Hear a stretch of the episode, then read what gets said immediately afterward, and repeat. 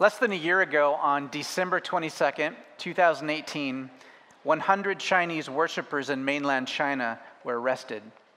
In the darkness of night, government officers raided their place of worship and dragged them to jail. Their crime. In a statement leaked out of Beijing via Hong Kong, said that Christian ideology is a threat to national security, and as such, all religious symbols are banned, even Christmas decorations. This was, of course, around Christmas time. Now, were these churches supporting terrorism or an uprising against the government? No. They were teaching the gospel and the promise of the resurrection.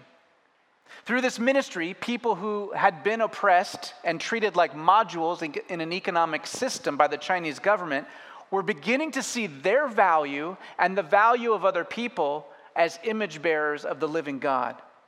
They began to care sacrificially for those in need, making their own government look bad.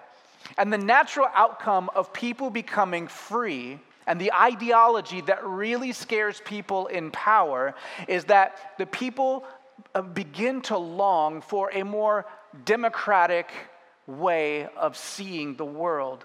New Testament scholar Willie James Jennings wrote Speaking holy words has serious consequences. These are not words of simple God talk. There's nothing inherently serious or holy in talking about God. The holy words that bring consequences are words tied to the concrete, liberating actions of God towards broken people. Such holy words bring the speakers into direct confrontation with those in power. People who encounter the gospel are set free from sin and shame, addiction, fear, oppression, and dependence on empire. And these are the people that empires fear. Not because we're militant or because we're violent, but because we refuse to play along. We begin to be the squeaky wheel the prophetic voice that pushes back against the warped values of a human centered enterprise. You can see it happening in China. We saw it through the ministry of Oscar Romero in El Salvador, Cesar Chavez in California, Martin Luther King Jr. in the civil rights movement, Desmond Tutu in South Africa, uh, John Woolman, the Quaker who stood against American slavery, and his counterpart, William Wilberforce, who led the way in Great Britain. You see it in people who have come to know Jesus and the power of the Holy Spirit. And I see it in these 10 years of ministering together. I see it in many of you. And I want to see it in more of us, more of the time, in more diverse ways. Here's the good news I believe that Jesus wants more of that too. And on this Pentecost Sunday, I want us to look at a passage that teaches us to pray in the Spirit. And I'm sort of playing on words there just to tip you off as we go along. Pray in the power of the Spirit, yes, but also to pray in the Spirit, right? Like, come, Holy Spirit, pray, uh, fill us and empower us, your church.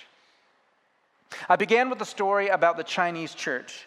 The setting is completely different, but in many ways, if you remove the place, the year, and the names, I could be describing the setting of the church in the book of Acts, the church under the Roman Empire.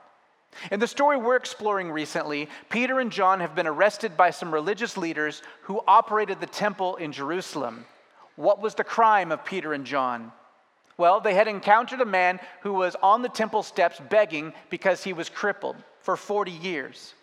And when they passed by him, they received a prompting to pray for him. And when they prayed for him, Jesus healed the man through Peter and John. And what happened was, Peter and John began to talk to the crowds who were now gathering and rejoicing about this healing. And they were saying, Hey, it's not us that did it, it's Jesus. Remember the guy that was crucified just 50 days ago? Well, he rose from the grave and he healed this man. Dangerous ideology to those who are invested in preserving political power through a relationship with Rome. Now, having no case against Peter and John, and I'm unable to make them disappear like powerful people often do, they couldn't make them disappear, i.e., kill them and put them in a hole, because the crowds were all around. There were witnesses everywhere, and the crowds were saying things like, Look what God has done. The only thing they could do was warn them, threaten them not to teach in the name of Jesus again. And that's where we pick up the story in Acts chapter 4, verses 23 through 31. Again, if you're able to stand, plus it'll help you keep awake, stand with me.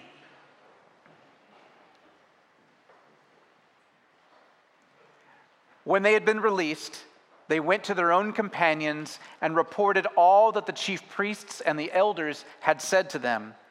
And when they heard this, they lifted their voices to God and with one accord said, O Lord, it is you who made the heavens and the earth and the sea and all that is in them, who by the Holy Spirit, through the mouth of our father David, your servant, said, Why do the Gentiles rage and the peoples devise futile things?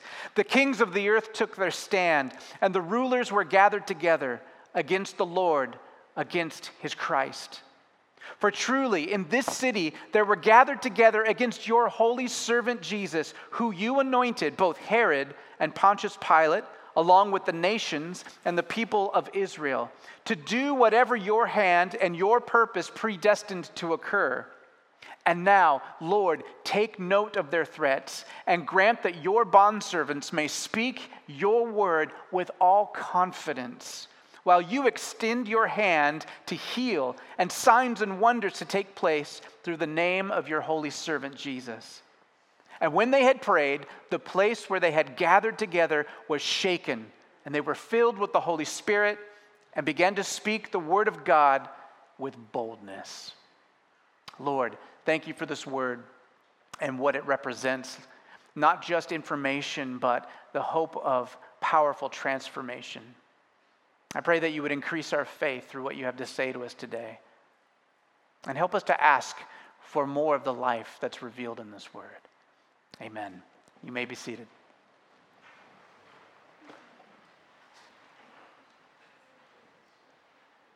For the past 10 years, probably more than that now, 15 or so, superhero movies have combined to be some of the most lucrative film projects in the world. In the, world. the, the latest film in the uh, Marvel Cinematic Universe, right, Avengers Endgame, was the fastest ever to make over a billion dollars in ticket sales in its first five days. As the name suggests, Avengers, right, there is um, some comic book violence that takes place. Super powered characters do battle. There's good and evil and some gray in between. But one thing that is certain in these films, there's very little humility. Nobody really stands for getting pushed around. They avenge and they push back, and it's all supercharged and really fun CG. Peter and John have just witnessed the power of the living God working in and through them. They've just been released by the worldly authorities, releasing them from captivity. And what do they do? Do they form a posse and pray for some superpower, Holy Spirit power to go clean some house at the temple? Do they call down thunder from heaven to crush the worldly authorities? Actually, not too far before this actual scene, John and his brother James asked God, Hey, God, should we uh, call down thunder from heaven, lightning from heaven to fry this town that rejected Jesus? Jesus like, no, no, boys. That's not how we do. What does the church and the power of the Spirit do in the face of this oppression and resistance? They pray in the Spirit. Now, let's pay attention to the text and see how this works. Peter and John get released from jail. They go back to church, not a building, they go back to their community, the early church, this gathering of disciples of Jesus. And after they relay everything that had happened, so the healing of the crippled person, and then they preached the gospel, and then 5,000 people were converted. And then they were arrested by Annas and Caiaphas, the captain and the captain of the temple guard, the same dudes who arrested and had Jesus crucified not long before this. They relayed the threats of the authorities against them to proclaim or to not proclaim uh, the name of Jesus or the resurrection. And finally, they told them about their release, right? And after all this, the people in the power of the Spirit pray. But notice what they don't pray about. This is really interesting. They don't pray that God would avenge them, and they don't pray for superpowers to defeat their enemies. In fact, if you look closely, you recognize that when they begin to pray, they don't pray for themselves at all, at least not at first. Instead, they pray scripture, and the scripture they pray is one of the Psalms of praise. It starts like this O Yahweh, it is you who made the heaven and the earth and the sea and all that is in them. In the face of opposition and looking at overwhelming odds, it is important to remember the one to whom we pray. Peter and John and the early disciples were facing persecution by people with ultimate worldly power. People who ran the three most influential systems or sectors of the ancient world. And those three things are the religious world of ideas, the economic world of money and power, and the military world of empire and enforcement.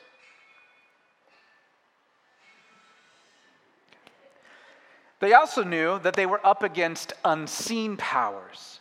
The religious leaders and Pontius Pilate, they knew Jesus wasn't guilty, and they crucified him anyway. Their actions seemed to be aided, pushed along by some kind of unseen force. The religious leaders knew that Jesus had healed the man through the ministry of Peter and John. The man who had been crippled and known by everybody for 40 years on those temple steps that the priests used to walk up. They knew this man. He stood healed in front of them. How did this happen? Well, those guys say Jesus did it. Yep, Jesus did it.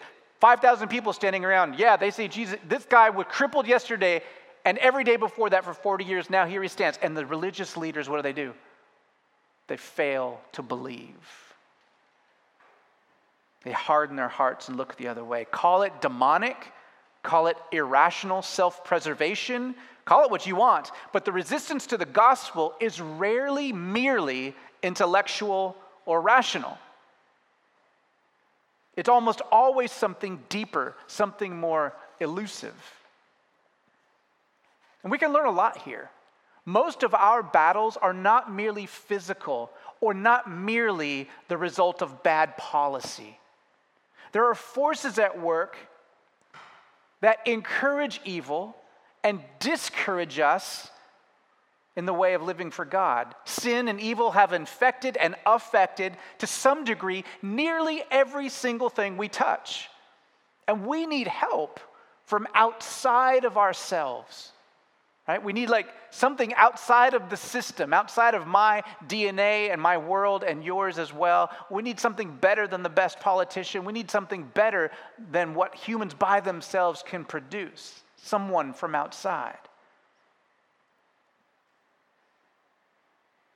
In the face of such opposition, the brute force of the empire and the unseen spiritual world, the early church was wise to remind themselves that their master and ally, God, is the one who created the heavens and the earth and the seas. That's an ancient Hebrew poetry way of saying Yahweh made everything and controls everything, all the time, for all time. Next, the church prays truth. They remind themselves of the important fact that the scriptures were handed down to them, uh, that are handed down to them, are God breathed. That somehow, through their very human authors, their very time bound, contextualized text. I mean, there's, if you read through the Bible, especially some of the Hebrew scriptures, the Old Testament, there's just some weird stuff in there. Like, I don't get what you're on about here. There's foreign language, and weird personality types and pers- strange perspectives, and somehow these scriptures are spirit filled. They are more than mere stories or wise words, they are authoritative and trustworthy. And in this case, they pray the beginning of one of David's Psalms, Psalm 2, as it ended up in the canon of Scripture. Psalm 2 is recognized by both Jews and Christians alike to be what's known as a messianic psalm. That is, it speaks of a time in David's time, but also points forward to a time uh, when God's anointed Savior or Messiah or Christ in Greek would, would come and, and rescue people. And what, what happens is, in that psalm, David recognizes that there's, there's kings and powers and authorities that have set themselves up in opposition to God's anointed one, to God's Messiah or Savior or Christ. They all mean the same thing. And, and, what the point of the psalm is, is that even though it looks like those kings and powers are winning, they're fools. They're fools because Yahweh is in control over all history. And what he reveals to David is that his Messiah will be vindicated one day and shown victorious over all these fools.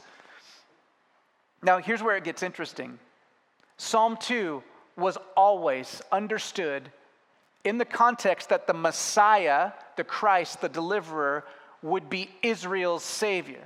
And everybody else would look foolish, but Israel would look good and be vindicated because their Savior would be on top.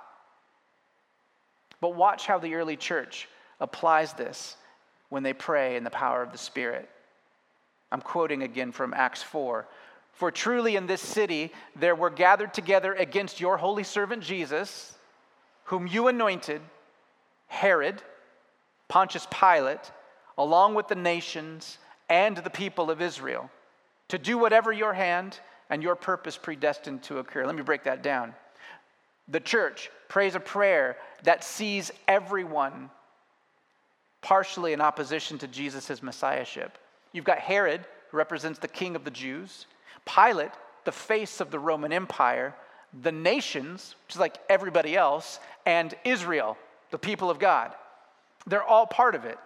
And it gets even better in light of this opposition, this seemingly impossible to defeat opposition, the church adds the line in their prayer to do whatever your hand and your purpose predestined to occur. That is, no matter how bad things look, God, we trust you. We trust you because of what happened with Jesus. It looked like the powers of the world had crushed him, but God not only knew what would happen, but he, he planned to use their hardness of heart to bring about the death and resurrection of Jesus, the greatest rescue plan in the history of rescue plans. It's amazing. Now, now don't miss the fact, thanks, Goon, that when people mess with God and his anointed, he unleashes life.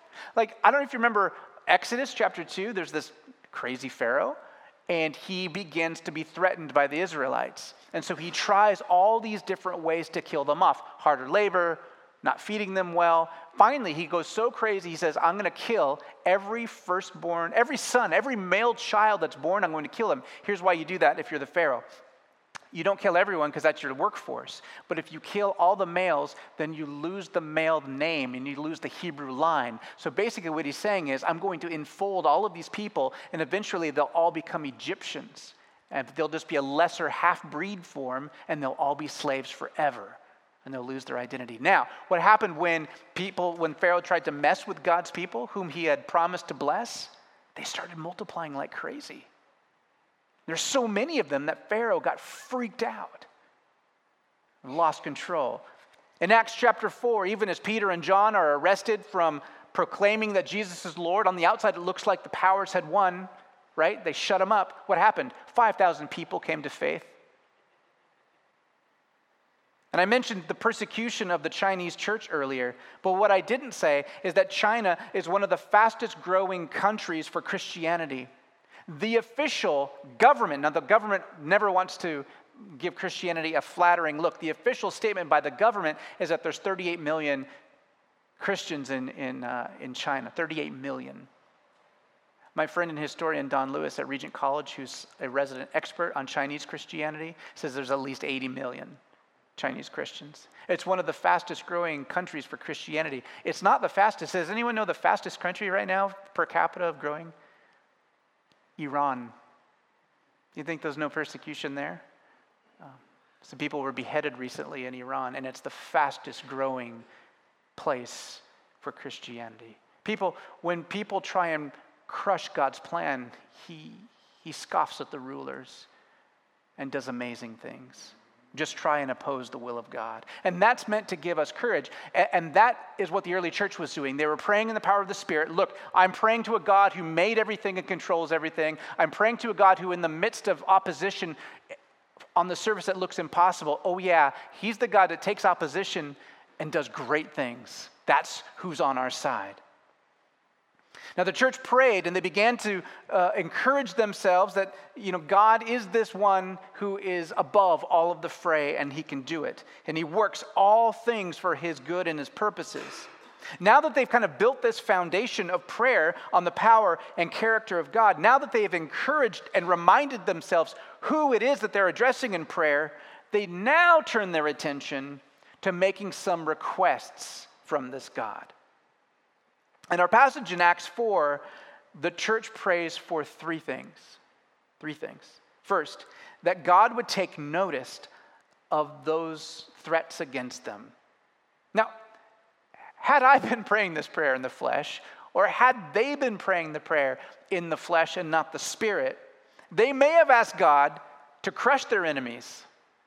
Sometimes in the Psalms it says stuff like that, so there's like some precedent. Hey, note to self, kids not all the psalms are supposed to be mimicked. They're just people's like emotions right? Like um, you're not supposed to do everything you read in the bible thank goodness. They may have prayed hey make these guys suffer.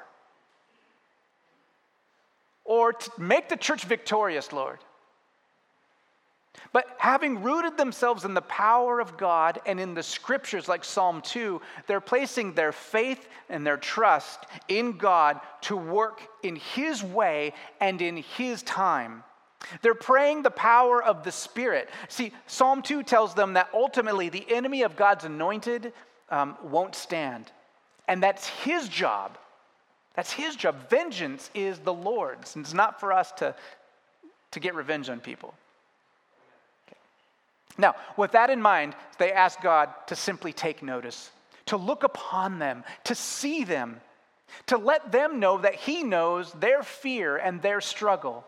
And that's enough. Uh, the gift of encouragement and the presence of God can propel us to do incredibly courageous things and, and propel us to, to burst through resistance and, and discouraging moments. And let's just pause and ask with the early church, like, where could we use the encouragement and presence of God in our lives, both as a church and as an individual?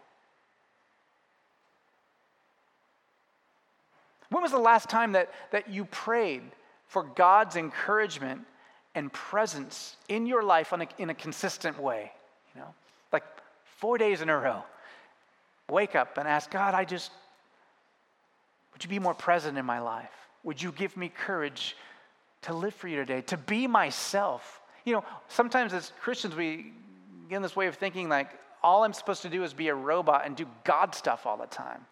And then I think one of the other things that we got to break through is that we're all wearing these masks and we're pretending to be God robots. When really, I think God wants us to break out and be more whole and be more complete and to be more fully who He created us to be in our places of work and in our families and in our friendships and in our communities. That's where we'll be most effective, not being God robots, but being more healthy and whole in the power of God. We can ask for that. Second, they asked that God would enable them to continue to speak His word with boldness. In Acts 4, we see this word boldness three times. It's the same Greek word. Parrhesia. Parrhesia.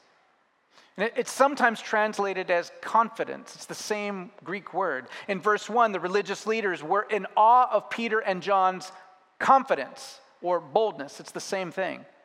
Here in verse 29, the church asks that God would give them Holy Spirit confidence or boldness. And in verse 31, we see that he answers their prayer because the ground shakes and they begin speaking in confidence or boldness.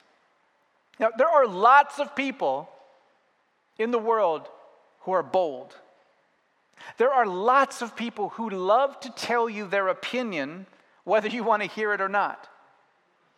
They are full of self confidence. And there are even more people out there, maybe you know some, maybe you are some, who are willing to be a quasi form of bold when they spout their loud opinions from the safety of their social media accounts and their underpants. Being bold by itself does not make you good or right. It's just a louder version of what you already are.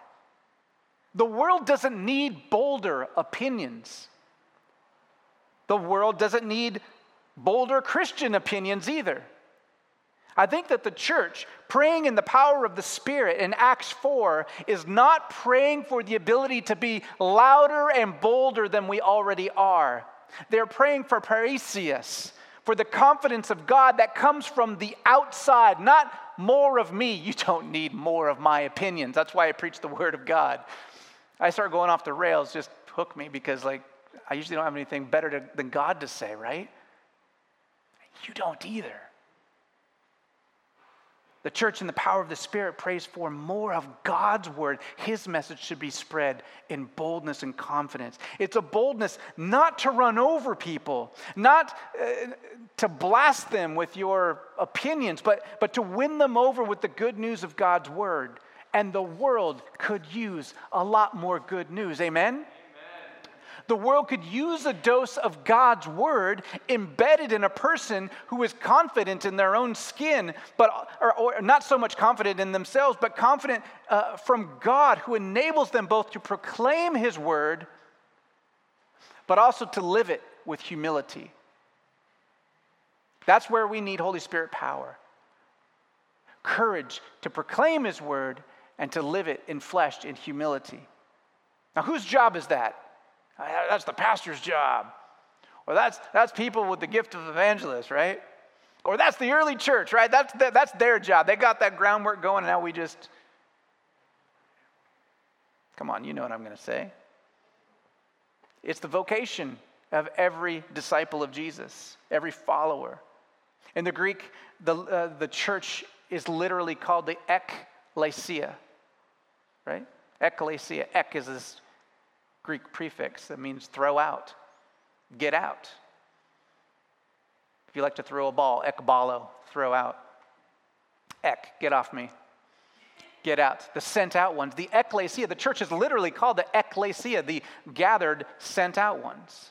We gather around the Word of God, worship, and sacrament, and we eat a meal because we like to eat at Legisries. But then we're sent out to like go do something about all of this, right? The sent out ones, the ecclesia the bearers of the message. That is the role of all the people who make up the church. Now, the final request is that God would pour out his power to heal and to perform signs and wonders. Now, we already saw a form of that outpouring in Acts chapter 2, where people were able to hear the gospel in their own heart language. And they were able to hear that heart language out of the mouths of people who, before they received the Spirit, weren't able to speak those other languages. That's, that's kind of the miracle of, of Pentecost. And then we saw later in Acts chapter 2, well, not tonight, I'm just saying, like, if you, if you read that, um, what happened is this radical community is formed in the power of the Spirit. And people, people start to sacrifice their goods and, and their time, and, and they began to be this countercultural community that just was attractive to people in the ancient world. And then we saw this outpouring of power for Peter and John to heal this man who had been crippled for 40 years. And these signs and wonders, they're not parlor tricks in the spirit. Um, enabling you to do things that can impress your friends like check this out want to see tongue of fire? Or you know it's not that's not what this is about.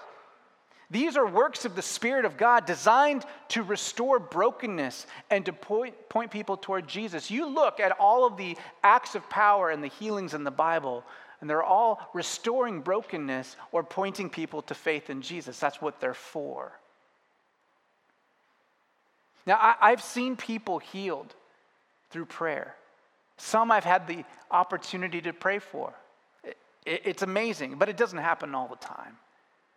And I've both given and received words of wisdom that seem to come from God. And it comes and goes. And I, and I know this that when I was on my prayer retreat this last May, four days on an island, just me, and praying and planning and studying, during that time, I, I was invited by God and I was convicted inside to pray more for sensitivity to the Spirit, for more faith, to see signs and wonders, not earth shaking and lightning bolts, but to function more out of a place of faith and, and trusting in the power of the Spirit more than my own great ideas. And, and I'll say this that was in mid May, and even to this, to this point, it's been about a month, I've received a vision or two for people that I've been in conversation with. And when I've shared, they affirm that what I've said is good and right and in line with Scripture and in line with their lives. And I wonder what will happen as I continue to press in? And I wonder what would happen if we as a church took seriously that the Lord of the universe has poured his spirit out and wants us to stop playing around so that we might be uh, more effective in our ministry for the glory of God and the good of the world. Because that's what happens when the Spirit gets a hold of us. It, it glorifies God and is good for people. And who doesn't want more of that? I want more of that. Now, let me give you an example from our very own Sarah Lawler, who told me I could share this.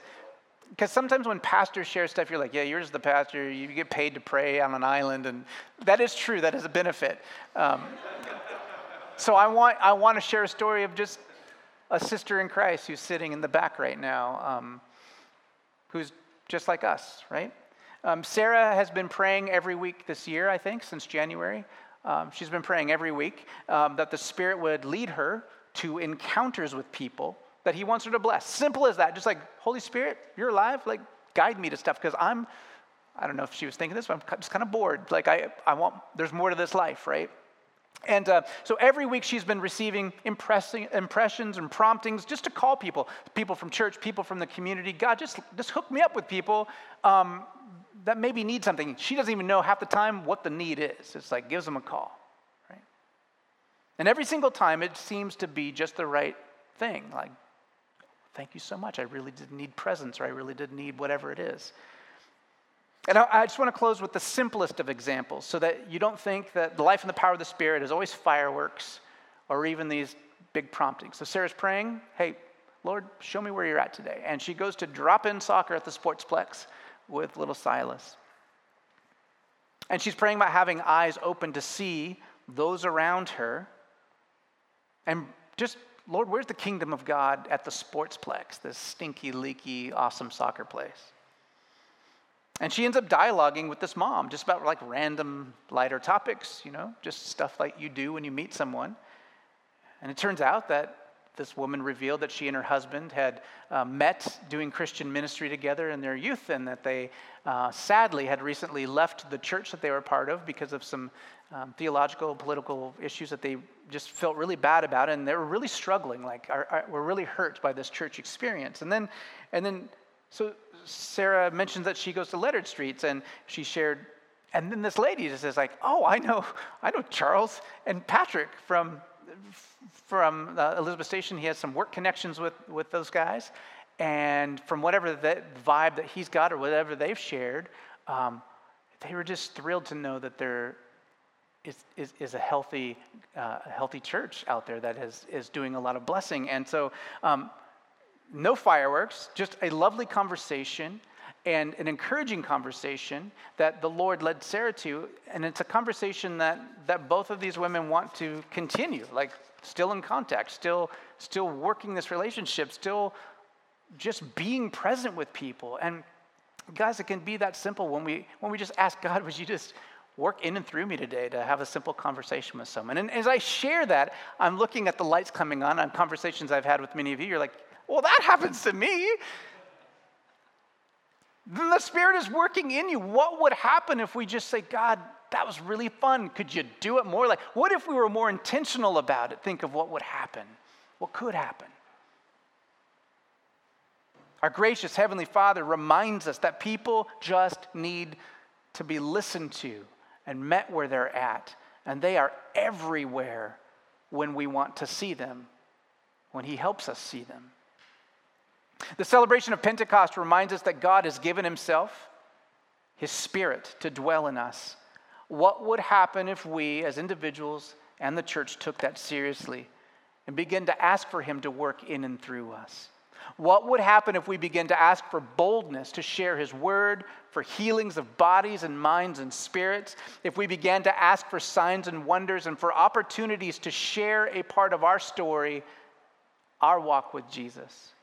Would not the ground of opposition be shaken and our souls come alive with purpose and power for life? Let's pray.